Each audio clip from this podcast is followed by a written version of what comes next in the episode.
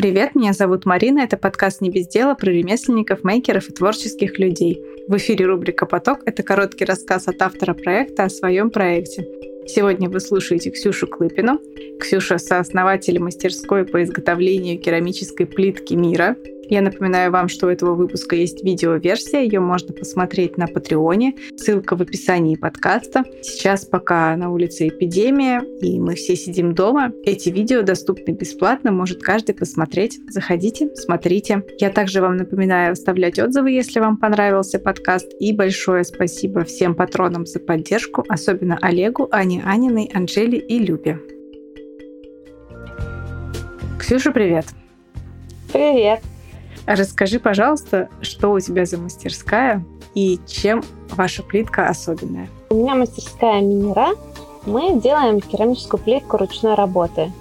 Мы делаем ее сейчас в Ульяновске, начинали в Екатеринбурге. Это плитка для внутренних помещений и для фасадов. То есть э, она используется на стенах э, в ванных комнатах, на кухнях, в хамамах, ты сооснователь проекта, расскажи о втором сооснователе, если он был один, и как вы решили это все делать и почему? А начинали мы с сестрой вместе. На самом деле, это идея, которая свалилась на нас, на нас с потолка. Мы сидели на кухне и решили, что надо заняться чем-то, чем-то, чем-то, а почему бы не делать керамическую плитку?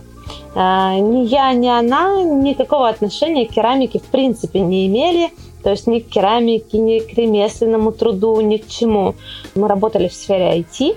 Мы такие, керамическая плитка. Не знаю, откуда это. То есть вам просто хотелось что-то руками делать или почему? Что-то свое хотелось, какое-то действие, да. А, просто какой-то свой да, проект. Да, да, свой проект. Желательно реальный, чтобы он был э, то, что можно потрогать. Но я думаю, что это особенность тех, кто работает в IT, потому что там все очень эфемерно. Вот. Да, да, да, да. И вот мы решили сделать керамическую плитку. А, так, вроде у нас была подруга Оля, которая занималась гипсом. Да, но гипс это то же самое, что керамика. Да, поехали, погнали. Оказалось, что гипс это не то же самое, что керамика. это две большие разные вещи. Вот. Олины умения нам были очень полезны, но это было далеко не все, что нам следовало знать про керамику в тот момент, когда мы решили ей заниматься. Это было, получается, 4 года назад. Первый год мы отрабатывали технологию производства, искали материалы, поставщиков, искали, как вообще все это делается, консультировались с технологами, потому что оказалось, что несмотря на то, что, в принципе, в России большая история керамики, большой объем керамических изделий, э, этими знаниями, в принципе, никто их, они не систематизированы, то есть их нужно собирать какими-то частями, где найти поставщика, какую массу взять, а, какую глазурь к ней подобрать. Ну, то есть э, масса это глина, а, глазурь, ну, финишное покрытие. Как сделать так, чтобы не было брака, хотя бы, чтобы всю партию не выбрасывать. Вот. Проблема не, была не в том, чтобы сделать какое-то единичное изделие, а чтобы сделать три одинаковых которые будут одного там размера, ну, плитка же должна быть хотя бы более-менее одинаковая. Там, вот. кажется, не три. Ну да, там значительно больше. Три там квадратных метра. Вот. Э, чтобы подобрать массу, чтобы она хорошо смотрелась, чтобы она... Есть такая проблема, как цек, то есть когда глазурь трескается сразу – вот, и отпадает, чтобы она не отпадывала. И вот э, год ушел у нас на отработку первой технологии. Потом мы ее еще два раза поменяли после Подожди, а вы вручную все это делали изначально? Или... Ну, есть несколько технологий производства плитки. Э, мы брали глину первое время, раскатывали ее в пласт и как формочками вырезали, как печеньки формочками вырезали Руками плитку. раскатывали. Раскатывали мы ножкой от стола. На самом деле у нас была такая скалка, она такая большая, удобная, вот, и круглая, да, раскатывали ножкой от стола, а, и у нас получалось, соответственно, определенной толщины. Ну, она была немножко разной толщины, потому что ножка от стола ровно, она не раскатывается вообще никак. Вот. Так мы сделали первое свое панно. Это была Персия, это была, она уехала в город Новосибирск, и там где-то сейчас она до сих пор есть. И потом вырезали, соответственно, ну вот формочками. И также появился фартук на моей кухне. Дальше, после того, как вырезали формочками, мы отправляем сушиться эту плитку, чтобы ее не выгибало. Она сушится. Часть уходит заново на переработку, то есть заново размачивается, снова раскатывается и вырезается. А часть а, обжигается. То есть первый обжиг утильный. После этого покрывается все глазурью.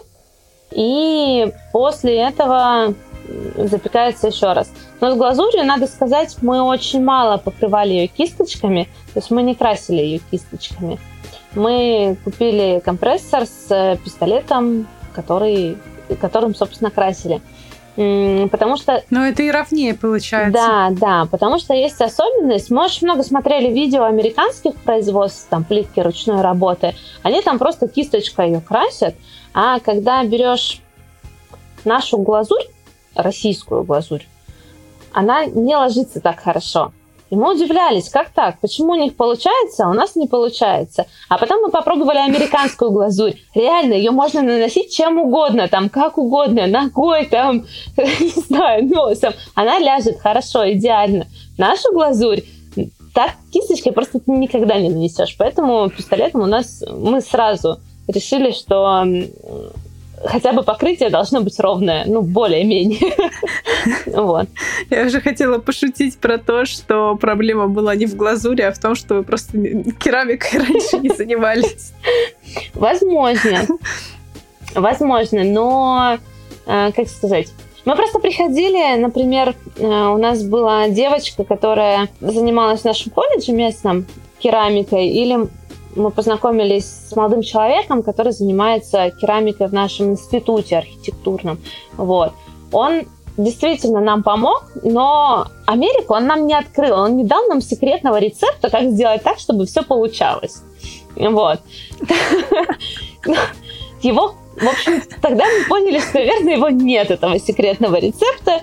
Есть дзен и много экспериментов, и для каждого он свой. То есть нужно искать свою технологию.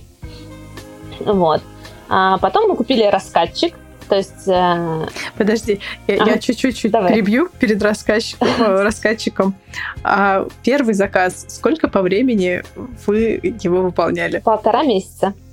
Три квадратных метра. А сколько плиточек там было? Три, три квадратных метра. Там было 600 плиток. Ты, ты помнишь, даже сколько плиточек? А я просто посчитала, я знаю, что это мы делали персию, а. там 187 квадра... э, в, этом, в метре, и мы делали 3 с небольшим квадрата. Вот. И еще один вопрос. А были две одинаковые плитки там? Совершенно одинаковые. Слушай, в целом они все были похожи. Как, близнецы. Но были ли одинаковые? Как близнецы, знаешь, они же похожие все. Но не что Вроде похоже, да что-то... Что-то свое в них есть, да. В каждом из близнецов в каждой плиточке было что-то свое. Но заказчику, кстати, очень понравилось. Ну, он хотел ручную работу, он ее получил. Да, да, в полном объеме. Но это радует, что он оценил и что не вернул, что действительно он пришел за ручной работой и потом не возникало, что товарищи. Но давайте ко мне здесь промышленные качества. На самом деле, я думаю, что это был прям переломный момент в заказе. Если бы он э, вернул нам этот заказ, мы бы закончили всю эту историю, сказали, ну идите лесом. Вот. Э, а тогда было ощущение, что да мы можем, да это же круто, да мы сделали крутую вещь, которая понравилась людям. И это стоит того, чтобы продолжать всю эту историю. Вот. Вы продолжили снова вручную или уже сразу тогда раска... раскатчик появился? После этого, после этого заказа у нас сразу появился раскатчик, потому что больше никогда в жизни ножкой от стола глину я раскатывать не буду. Поэтому, э, ну, раскатчик это тоже такая штука с колесом, которая просто валами механически, ты крутишь большое колесо, и он раскатывает пласт глины. Тоже не идеально ровно, но значительно Получше. лучше. Да, да. Ты вставляешь толщину, прокатываешь, и главное, значительно быстрее. Есть еще второй способ, который мы тогда использовали, это формовка в гипс. То есть делаются гипсовые формы, туда заталкивается глина, и через там 5 минут достается плитка и кладется. Это на самом деле классический способ, который больше, ну, он в производстве изразцов тех же, он очень популярен. То есть, э, когда нужно делать объемные детали какие-то, объемные плитки, ну и подруга с гипсом была нам очень в тему. Вот. Э, мы делали таким образом объемные плитки, но мы быстро ушли от э, этого способа. Мы делали плитку для Первого канала, кстати, для программы «Ремонт со звездой». Идеальный Нифига ремонт. Себе. Идеальный ремонт, да, да. У них офигенный камин, они сделали псевдокамин плиткой. И получилось очень красиво. Ну, небольшая комната, но это как они на вас вышли? А, я, я их нашла. А, ты сама им написала? Да, да, да. Это вообще прикольно. Да. Ну, прикольно, что они даже читают, получается. А они все время, все время ищут, ну, все время ищут новых поставщиков, новые идеи. Вот. И с того момента мы стали делать э, в том числе изразцы. То есть плитку можно использовать как аналог изразцов, она подходит. Только если камин с изразцами будет стоить миллион, то с нашей плиткой 300 тысяч. И получается, для Питера мы делаем довольно много таких проектов. Вот. Ну, потому что Питер это камин, творчество, все дела. Вот, ну, потому что если нужно просто плоские плитки, э, без рельефа, то можно вырезать печеньками. А если нужен дополнительный какой-то рельеф, повторяющийся, то необходимо делать его с помощью, это называется отминка. Вот. Есть еще отливка в гипсовой форме, ее мы тоже потом освоили. Вот. Это когда шли, ну, жидкую глину разведенную льют. Вот. Она часто используется для посуды. Это мы потом узнали, но все равно это был очень долгий способ. И плитка получалась, ну, кривенькая она получалась. Она еще деформировалась при высыхании, да, да, да получается? несмотря на то, что... Из-за того, что тоненькая, да? Ну, да, потому что она еще не квадратная получается, она разных интересных форм, и в местах, где она уже форма, например, она сохнет быстрее. И, соответственно, ага. там, где она сохнет медленнее, она остается, а то, что быстро сохнет, ее выгибает. В итоге мы стали сушить под гипсокартоном, нам тоже кто-то подсказал из технологов эту историю. То есть по слоям гипсокартона э, она сохла дольше, но получалась более ровной. В принципе, она получалась хорошо. Но хорошо пока... Сразу было видно косяки с толщиной, да? Да. Но проблема все равно была в том, что такую плитку сложно укладывать очень, и далеко не все из клиентов э, готовы к именно такой ручной работе. То есть, да, это ручная работа, но хочется, хочется, чтобы она была ровной красивой, ручной, но ровной. И чтобы ее мог укладывать нормальный смертный плиточник. То есть, который, ну, вам прилетали приветы от таких плиточников, которые не могли уложить вашу плитку? Да, у нас была заказчица, которая хотела вернуть эту плитку. Вот, у нас была такая история. Причем а, дизайнер удаленно нарисовала проект, дизайнер, когда рисовала проект, она прекрасно понимала о том, об особенностях плитки ручной работы. Мы с ней проговорили всю эту историю. А заказчица, она не была к этому готова. И когда она получила плитку, плиточники ей сказали, что вам прислали там за огромные деньги кучу брака. Просто они так ей сказали, что мы не, мы не знаем, как это укладывать, мы не будем это укладывать, это бракованная плитка – вот у нас были долгие переговоры.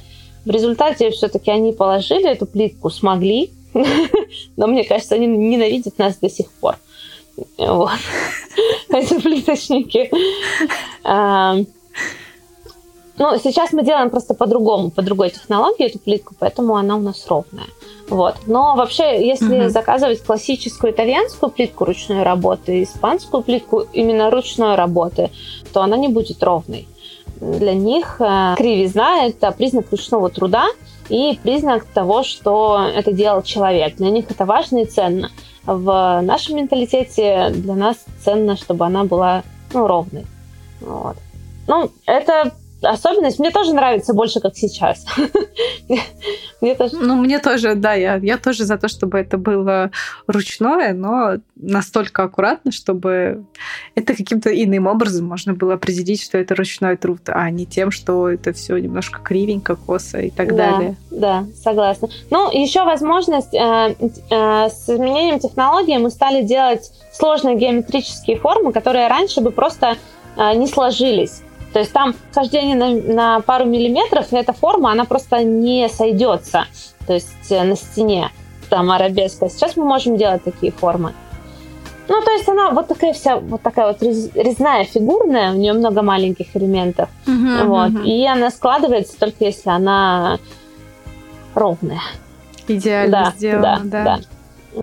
Давай дальше про производство. Как вы дошли до того, чтобы расширить? А потом наш коллега, тоже керамист местный, а, вот они с э, другом сделали станок, э, аналог заводских, который прессует плитку. Ну, то есть э, не из глины, которую вот так вот мять можно, он делает плитку, а из порошка. Там влажность 6-10% у него, и получается он, ты его засыпаешь, делаешь форму свою, засыпаешь, и под давлением она формуется. Он пришел к нам и говорит, девчонки, смотрите, какую штуку я придумал. А с Дамиром, ну, мы, в принципе, дружим, работаем вместе, много у нас проектов совместных.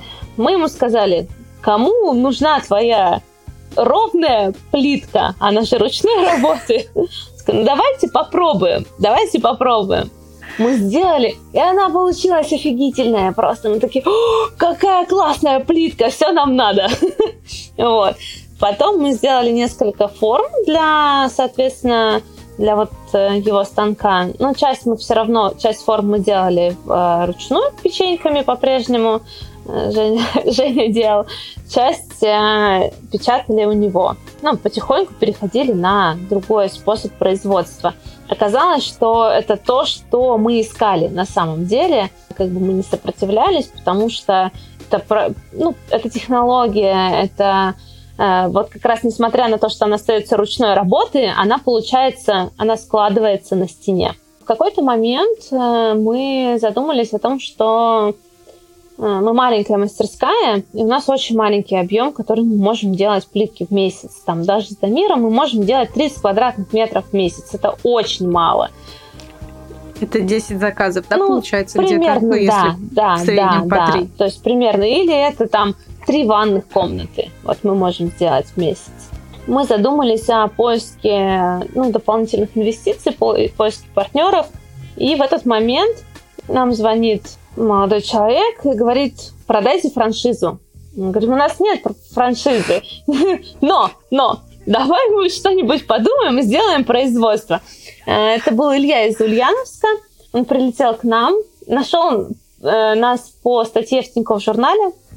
Вот, и говорит, хочу делать производство, э, готов вкладываться. Вот, и мы сделали производство в Ульяновске. Вот. Э, получается, вот уже с новой технологией, с новыми печами. Э, и вот год назад мы это сделали. Но на то, чтобы запустить, отладить, все ушло 8 месяцев. Вот, чтобы там... Ого. Да, да.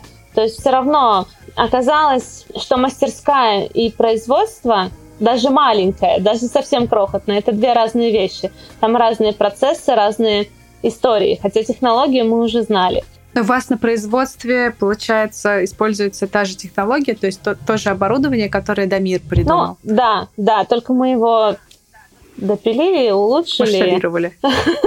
Ну улучшили, изменили. То есть сами все, соответственно, модифицировали? Да, да, да. Такое у нас. Офигеть. Суровое. Я не скажу, что уральское, уже не уральское том числе и оно. Вот, ну, с покраской, как бы, вот как оно было, э, так и осталось, только, ну, то есть мы тоже масштабировали. Теперь у нас есть технология, которую мы можем увеличивать и развивать. Понятная схема развития там производства. куда идти дальше. Сейчас какая-то такая история. Это очень круто, особенно тот момент, э, что именно оборудование все, по сути, а, не откуда-то завезенное, не откуда не из Китая или еще, вот, а по сути местными мастерами придуманное, ну не, не целиком, конечно, придуманное, но в любом случае адаптированное ну, да, под э, да. небольшие масштабы. Это да, вы прям молодцы, очень интересно. Какой объем плитки вы сейчас способны произвести в месяц? Ну, то есть насколько у вас увеличился масштаб с открытием производства? Ну, сейчас э, максимальный объем, который мы можем сделать, 200 квадратных метров в месяц. В 7 раз практически. Ну да, но мы увеличиваемся. мы потихонечку растем, мы будем расти еще. На самом деле 200 квадратов это тоже не, небольшая ну, в масштабах России это небольшая небольшой объем совсем, то есть это скорее, ну, я называю это, конечно, производством, но если судить по масштабам, это все-таки мастерская или очень маленькое производство. Вот. Микро, нанопроизводство. Да, да, нанопроизводство. Нанопроизводство по-прежнему очень ремесленное. Расскажи, пожалуйста, о нескольких проектах, которые тебе нравятся или которые просто пришли в голову. Это, ну вот, столярная мастерская, наверное, Хардбарк. Э, ребята тоже наши друзья э, хорошие. Они в Екатеринбурге находятся, делают мебель. Это ткани. Девочки делают в Екатеринбурге вручную мята фабрик называется. Печатают на тканях. Тоже вот у нас был совместно с ними проект, они такие интересные.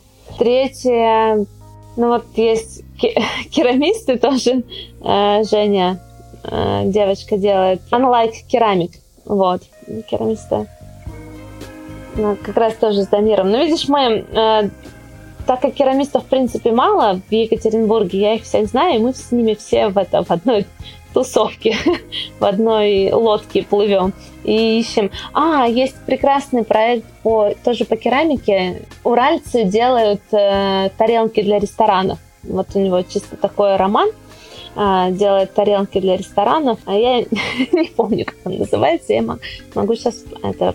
А потом да. можешь потом скинуть, в принципе. Да. Я в любом случае ссылки оставлю. Угу. Вот, вот, наверное, да. Спасибо, что согласилась прийти в подкаст, что рассказала о своем производстве. Очень интересно, неожиданно. Казалось бы, ну, на фотографиях ни за что не скажешь, что здесь есть ручная работа, но у вас был долгий путь. Вот от раскатывания ножкой стола и до создания оборудования на котором все это уже делается. Вот, но, конечно, все равно все остается ручным, и это классно. Я напоминаю, что ссылку на Ксюшу Инстаграм и на Инстаграм Керамики Мира я оставлю в описании. Также там будут ссылки на проекты, которые Ксюша назвала. Зайдите, посмотрите, может быть, вам понравится. У этого выпуска есть видеоверсия, не забывайте, ее можно посмотреть на Патреоне. Ссылка на Patreon также есть в описании. Все есть в описании подкаста. Заходите туда, читайте, пишите отзывы. Всем пока! Спасибо за такой классный подкаст, за приглашение. Все, пока-пока.